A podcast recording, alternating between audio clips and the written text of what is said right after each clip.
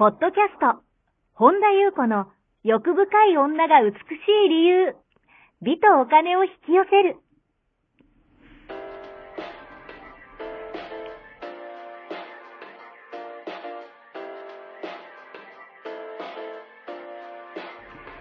ポッドキャスト、本田優子の欲深い女が美しい理由は、1万人の女性をコーチしてきたメンタル美容研究所代表、本田優子が、幅広い知識と自らの経験をもとに、より美しく豊かになる方法を独自の視点からお伝えしていきます。女性の本来持っている美しさを引き出すヒントや、2005年から実業家として培ってきたノウハウ、精神的、経済的な自立、自由奔放に輝きながら自分の人生を楽しむ意識やメンタルづくりについてお話をしつつ、また、リスナーの皆様の様々な悩みを解決していく番組です。それでは、本日の番組をお楽しみください。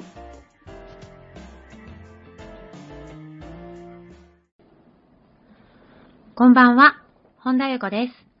本日もポッドキャスト、1万人の女性をコーチしてきた、私、本田優子の欲深い女が美しい理由、美とお金を引き寄せるの番組をスタートします。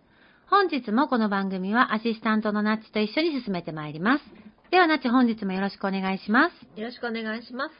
はい、今日はどのようなお便りが届いてますか？はい。とリンリンさん、いつもブログやポッドキャストで気づきをいただいています。ありがとうございます。私もリンリンさんの影響を受け、今年は精神と目覚めを最重要テーマに決めました。そこで先日、感情の情も愛情の情も情の部分は執着だとブログに書いてありましたけれど、私は愛情ではなく、無償の、無情の愛で子供や旦那に接したいと思うのに、ついコントロールなのかイライラすることがあります。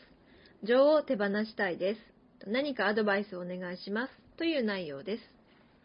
はい。ありがとうございます。面白いですね。やっぱりね、最近こう、特に、まあまあ去年からですけど、先進とかね、うん、そういう話をしてると、やっぱりね、こう、先進とか目覚めをなんかこう、決めましたっていう人がね、うん。あの、私の周りにはお便りとか増えてきてですね、はい。やっぱり共振共鳴してるんだなというね、うん面白いですね。これ面白いのが、あの、一緒にね、手放したりとか、例えば統合するとごっそり外れるんですよ。うんうんだから、ね、あの、さっきもね、あのーさっきというかね、ナッチと会ってから、あの、ちょうどこの収録までにね、最初にうん。3時間ぐらい語っちゃって、それがね、そうそうそう。めちゃくちゃいい話をしてて、ねこれ、録音しとけばよかったよっていうね、超ね、うんいいこと喋ってたんですよね。で、なんか、うん。喋り倒した後に、じゃあ収録しようかみたいな。っていうね、あの、その喋ってる時に、ごっそり外れるし、うんその後にもちょっとね、ワークもね、今日日したら、すごいいいんですよ。ねで、やっぱりね、一緒にこう、共振共鳴するってね、やっぱね、パワーを増すなというふうに最近思ってます。で、ちょっとまあ本題に戻りますけども、はいあのーそうなんですよね。ブログを読んでくださってるんですね。ありがとうございます。はい感情の情も愛情の情も情の部分は執着だと書きました。そうです、書きましたよ。はい で、その情の部分を手放したら、感情っていうものを手放すと感覚のの世界に入っていくんですよ。私はね、感覚でいろんなことを感じれるようになる。感情を通した世界って、うんうんと、あの、制限とか、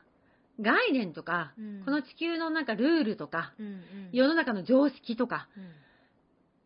を通したものが割と感情が出ちゃうんですよ。うんでも、その情の部分を、は、まあ、まあ、私は執着だと思っていて、手放した時に感覚を通して、うん見れる世界、感じれる世界になってきた時に、ある意味その観念とかうん、制限とかう、んいう常識とかの枠を抜けた世界だから、抜けたあところからの感覚になるからすっごい心地がいいんですよ。なんていうのかな。これブログにも書いたんですけど、もうね、あったかいなーっていうような感じとかうん、自分がね、こうまるでもうそよ風の中うに、ん。こう立ってるような、うん。なんかもう温泉の中に浸かってるような、こう、すっごいいい感覚なんだけど、その中でこう、研ぎ澄まされた感覚うーん、っていうかもう違う、やっぱり次元に移行するんですよ。うん。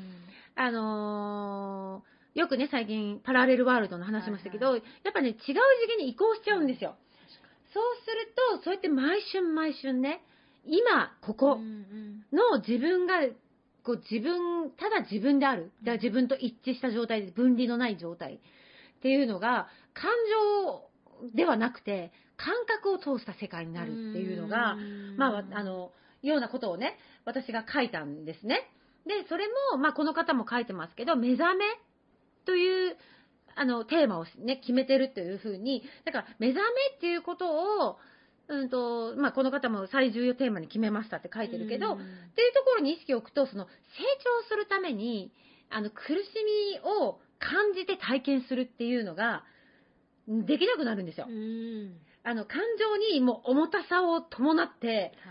うーわーっとスクリーンに走って、感情を思いっきり感じてっていう体験をしたいのか、その感情を、あの、蓋をするんじゃないんですよ。あの、よくね、誤解されるのが、その感情を、なんか感じちゃいけないと今度思いがちなんですよ。あの、その質問も最近いただいたんですけど、感じるといけないんですね、みたいな。じゃなくて、蓋す、蓋する方がダメですね。その感情をちゃんと認めてあげる。どんな感情も。で、それを新たな扉と、扉にするんですよ。で、自分の不要な、もうこ、観念とか、うんいろんなバイブレーション、感情もそうですよね、バイブレーションだから。その波動をどんどん手放して、その軽やかになった自分で宇宙意識で遊びたいのか。あの、これはね、どっちも優劣もなくて、正しい間違いもなくて、もうどっちを体験したいのか。っていうので、私はもう軽やかさっていうのを選んでるから、最近、私の周りにこうやってお便り来る方もそっちを選んでる方、まあ、ナッチもそうだよね。が来て、その、あのーどっちがいい悪いもはないんですよ。優劣もなければ、上下もないけど、あの、相変わらず重たいさを感じて、苦しみを感じて、もう努力、気合、根性でうん、頑張って体験して苦しみをね、毎回味わってっていうのを、やりたい人は多分全く響かないと思うんですよ。何ふわふわ言ってんだってなるから、そういう人は本当に前も言ったけど、あの、聞かない方がいいし、うんうんただ私はそう、そういう前提として、軽やかに行きたい人前提としてやっぱり発信してるから、どうしてもそういう発信になるんですけど、そうするとですよ、無常の愛と書かれてますけど、愛情と愛って違いますよね。それがやっぱごっちゃになってると、やっぱもうごちゃごちゃになりますよね。だからその愛情って、あのだだだから無常の愛。だって無常の愛っていうのはやっぱ自分がやってる行為に対して、その見返りを求めないことですよね。でも期待がない相手に対する。本当に自分が純粋な気持ちからやる。交流する。コミュニケーションを取る。以上。みたいな。だから、でもそれって、本当はもうみんな誰もがうんもともと持ってるし、誰もが経験してるんですよね。例えば、赤ちゃんに対してもそうだし、まあ、ペットに対してもそうですよね。うん。さっきもね、ナッチがあの、私がマリに対するね、寵う愛。マリ幸せだねって言ったけど、まあ、私超寵愛してるんですけど、うん。何もマリンに求めてない。マリンがそのまま、もうやんちゃでおてんばに楽しく生きてるのがまあ嬉しいだけ。私は単にもう可愛いね、可愛いねって言ってるだけでもね、大体ね、この親バカっぷりをね、ナッチがいつも見てるから笑って、はい 笑ってるんですけど、それってもう愛ですよね。マリンから何の見返りもない。で、またね、マリンに私、普段こんな寵愛してるのに、ナッチのことすごい好きなんですよ。私のこと無視ですよね。でも私はそれでもなんか、マリンが喜んでるからなんか嬉しいなっていうね。それがやっぱりあの、見返りを求めない。ですよね。だけど、あの、多かれ少なかれ、人って自分の中に潜在意識の深いところに何か足りないっていうものを持ってたりするんですよ。持ってるっていうか、これもまた、あの、目覚めの視点から言うと、そういう周波数をレンタルしてきてる、降りてきてるんですね。そうじゃないとこの地球に降りてこれなかったから。だから自分は価値のないに、人それぞれですよ。何を使ってるかは、自分の、はいは価値のない人間なんじゃないかとか、それこそ自分は愛されないんじゃないかとか、それとも自分は人のために役に立ってないんじゃないかとかね。と同時に、やっぱり人から愛されたいとか、人から褒められたいとか、うん承認欲求ですよね。そういうのが、あの、多かれ少なかれ、何かしらの周波数、それを、あのレンタルして降りてきてるから、何か満たされないっていう感覚をどっかで、あの、持ってたりするんですよ。うんあ、これめっちゃ幻想なんですけど。で、そうなるとですよ、そういうものを満たしてくれる対象として、うんその相手に求めたりするんですよ。はい。で、最初は、誰でも、愛、うーん、でも愛情っていうのがつい、情が入った時点で執着ですから、うんそ、の、愛から来るっていうよりは愛情から来る、その人といると、うーん、なんか自分が満たされてる感じがするとか、うんその人といると自分が力を感じれるとか、うんまあ言葉の通り自分が満たされてるわけですよね。その人によって。だからそれ悪いわけじゃないですよ、全然。悪いわけじゃないんだけど、それがどんどんどんどんエスカレーション、エスカレートしていくと、うんついつい、あの、最初は純粋な愛だったのに、あの、ペットとかは別ですけど、人間同士がよくありがちなのが、あの、つい相手に見返りを求めて、あーはいあの、自分が足りない部分を満たしてくれる対象として、うんするとごちゃごちゃになるわけですよ。うん愛情が入ってくるとうん。単なる、うんと、純粋な愛だったのに、うんと、そうすると、やっぱ無情の愛から離れてしまいますよね。愛からは。うんでそれで、その無情の愛からは自分が離れた時に、うん相手にこう期待したり、うん何か見返りを求めたりした時に、それに伴って失望とかね、うんイライラとかねあの、始まるんですよ。で、なんかこれをやったら相手は喜んでくれるはずだと思ってたのに、あなんかっていう思いを往々にして裏切られるんです、人って。そうかも。で、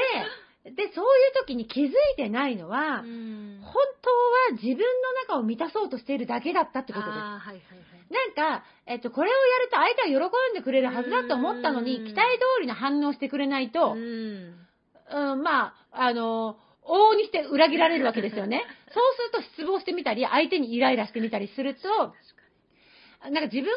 せようと自分も愛を持ってんのに、うんなんだよって、で、多くの人はなりがちなんだけど、うんと気づいてないのは、本当は自分を満たしたいだけだった。に。あーっていうことですね。で、よくやりがちなのが、本当によくありがちなのが、自分だったら、はいこれが満たされるから、うん。っていうのを無意識に持っててうん、相手もこうすると喜ぶはずだっていうのをよくやってます。うん。これねうん去年か一昨年か昔、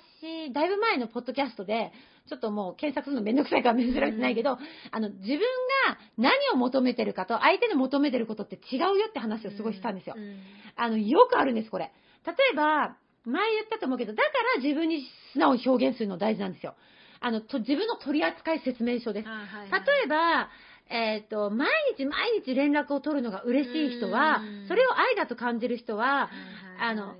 なんていうの、それを、それが愛愛のは表現だと思うけど、うん相手は毎日毎日連絡されるのが嫌な人もいるんですよう。んだから、そそうそうすると喜ぶだろうと思ってしたことが、相手からするとうざいとかになっちゃうわけですよ。うん確かに。だから自分はこういうのが嬉しいとか、自分はこれは嫌だとかっていう、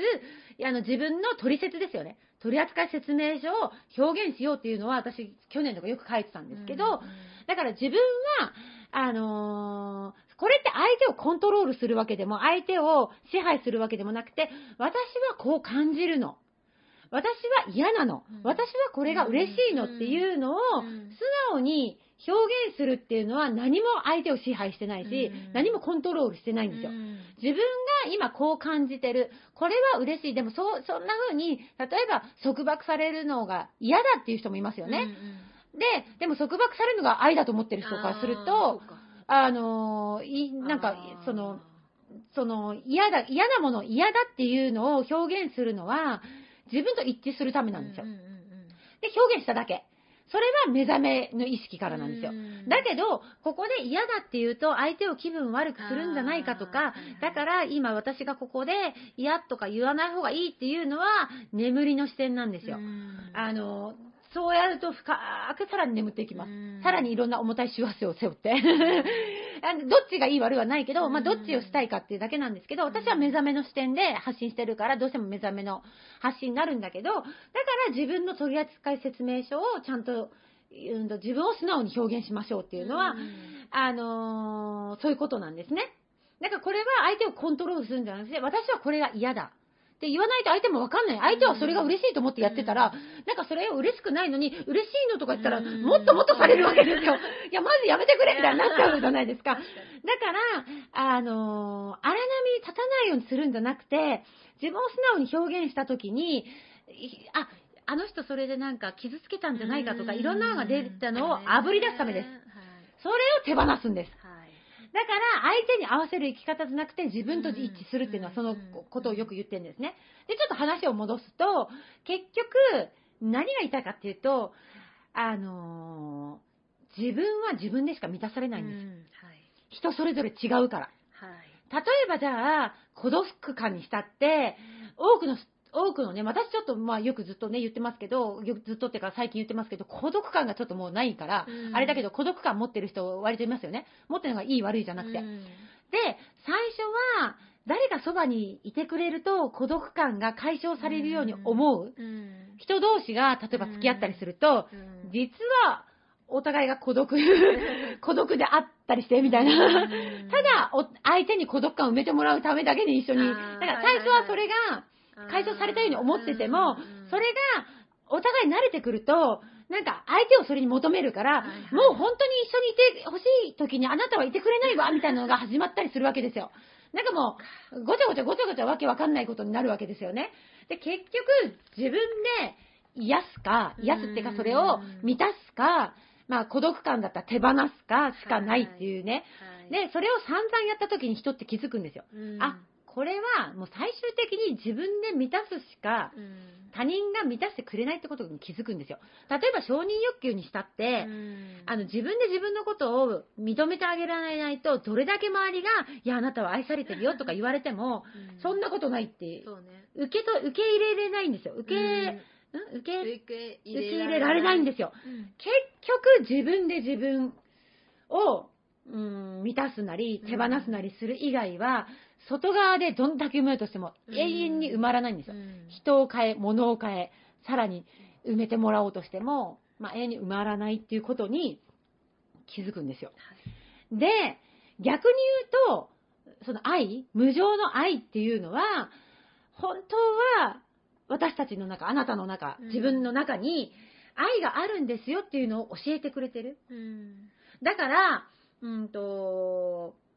なんだろうな。さっき言ったように、その、幻滅したりとか、うんその相手がね、あの、裏、まあ、まあ、往々にして裏切られたっていうふうに言う人もいますよね。まあ、裏切られるっていう概念は私の中にはもうないんですけど、うん裏切られた、失望したっていうのは、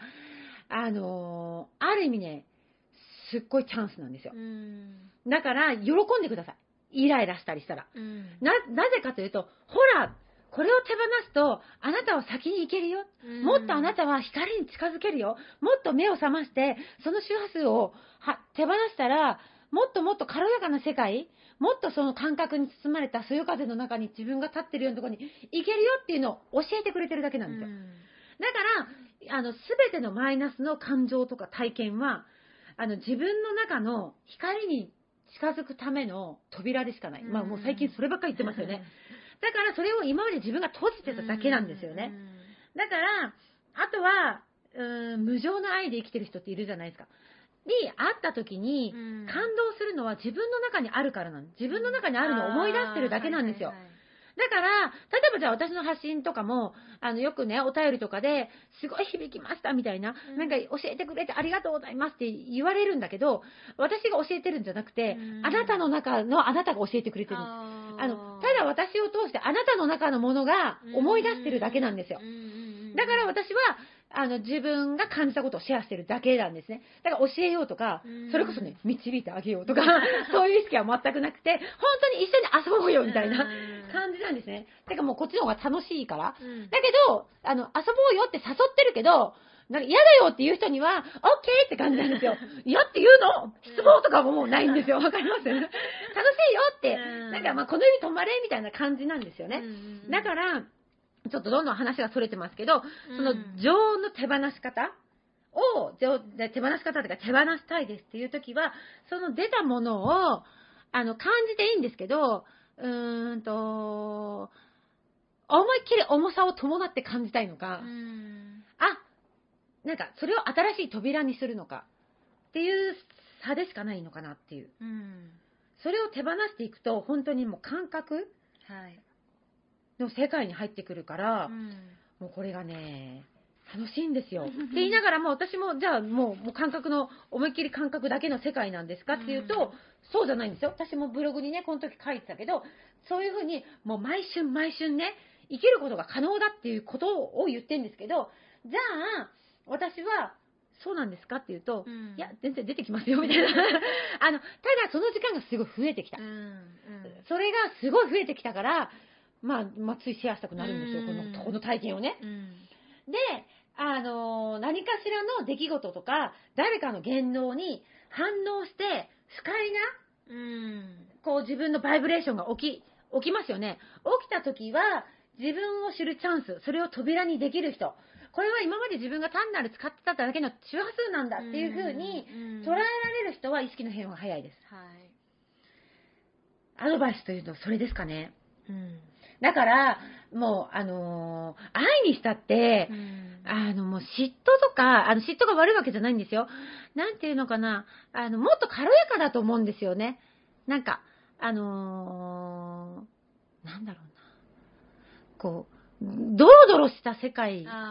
をしたい人はそのドラマをしてもいいんですけど、うんなんか本当今までありがとね、またね、みたいな。とか、あの言いながらも長く続く、その、そんな、そのなんかその、都会会とかじゃないですよ。じゃなくて、もっとなんかこう自分に正直に生きていいんじゃないかなって、うんうんうん私は最近思っていて、でそうすると愛の形も変わっていくよねっていうふうに思うんですよ。相手をがんじがらめに縛るのが愛なのかとか、あーはいなんか、それって自分が安心したいだけじゃないですかうん。うんそれってそれこそこの話に通じる自分の穴を埋めたいだけのうん対象なんですよね。うんじゃなくて、本当にこう、一緒にこう、なんか、共振共鳴していくっていうね。うんかといって、すごい矛盾してるかもしれないけど、パズルのピースだから、うんその自分が、うーん、でこぼこ、ぼこだと思ってるところを、あの、綺麗な形にしなくていいってことです。うん人ってキャラクターがあるから、そこにパッツリはまるパズルのピースが合うってことなんですよ。だから、ものすごいね、こう、素晴らしい人格にならなければとか、全然いらないなっていうふうに思うんですよね。何かね、あ、はい拾えることが、そう。ありがとうございます。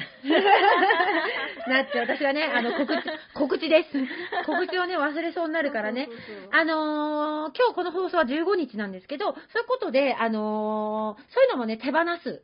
ということも、うんもっとね、あの、深く、で、なんで、この目覚め、目覚めを、目覚めっていうかね、宇宙意識で遊ぼうよって言ってるのも、もっともっと深い、あのー本質的なことがあるんですけど、ちょっと私がまだね、その辺ブログとかにも、ポッドキャストにも話してないんですけど、もっとね、もっとすごい、あのー体感していただけるようなこと含め、まあ、あのー遊ぶんですけどね。ヨガとか、もっと美とかうん、あのーすべての流れを良くする。運をしたく、運を良くするとか、流れを良くするとか、もっと軽やかに遊びたい人っていうので、まあ、イベントをしますので、はいえっ、と、21日、3月の21日、秋秋分の日ですね。うん木曜日と24日。うん多分ね、この放送の時はもう多分さすがに告知してると思うんですようん。多分ね、今まだ全然何もしてないんですけど、今日の段階、3月2日の段階では。はいで、21日は、えっと、男性も OK です。うん24日は女性のみです。はいで、女性のみがいい方は24日で、うんえっとね、ちょっとね、もう少人数にして、あの、がっつりね、こう、一緒にこう、いろんな交流もしたいので、あの、ちょっと、あの、会場はもう抑えてるんですけど、そんなにね、大きなところではなく、あのーそんなに人数も入れないので、あのーお早めに、お早めにってこれ15日だけど、15日の時点でまだ空いてたら、あのー問い合わせをいただければと思います。はいということで、以上でございます。はい、ありがとうございます。この番組では皆様からのご質問、ご感想をお待ちしております。本田裕子のホームページ、ゆうこほんだ .com までお寄せください。はい。本日も最後までお聴きくださりありがとうございました。また次回お会いしましょう。